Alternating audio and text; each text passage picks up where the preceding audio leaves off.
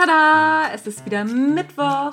Hier sind die Natural Leadership Mittwochsgedanken. Mein Name ist Anja Niekerken und ich freue mich wie immer, dass du zuhörst.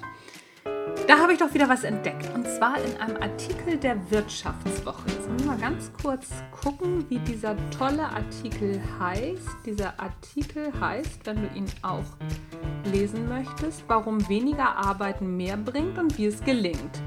Und da ist ein Teil drin, den lese ich dir mal ganz kurz vor. Und zwar, der Arbeits- und Organisationspsychologe Cornelius König von der Universität des Saarlandes rät Unternehmen, die überlange Arbeitszeiten reduzieren wollen, zur stillen Stunde.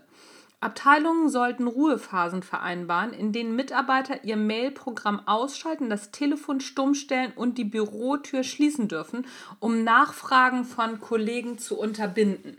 Das fand ich eine super Idee. Die kannte ich so in dieser Form noch nicht. Ich bin ja auch ein großer Freund davon, E-Mail-Programme und alles auszuschalten, auch wenn man ähm, eine Besprechung mit einem Kollegen hat oder so.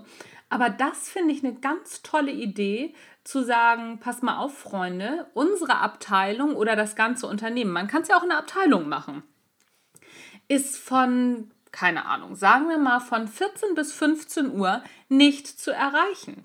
Beziehungsweise, wenn du am Telefon sein musst, dann gibt es natürlich einen Telefondienst. Das lässt sich auch alles einrichten. Das ist überhaupt kein Thema. Aber dass es eine Stunde für konzentriertes Arbeiten gibt. Vielleicht kann man es sogar auch noch so kombinieren, dass die Mitarbeiter das selber bestimmen dürfen, wann sie ihre stille Stunde haben, wenn sie am produktivsten zum Beispiel sind. Weil der eine ist halt um 14 Uhr produktiv und der andere um 10. Das finde ich eine super Idee.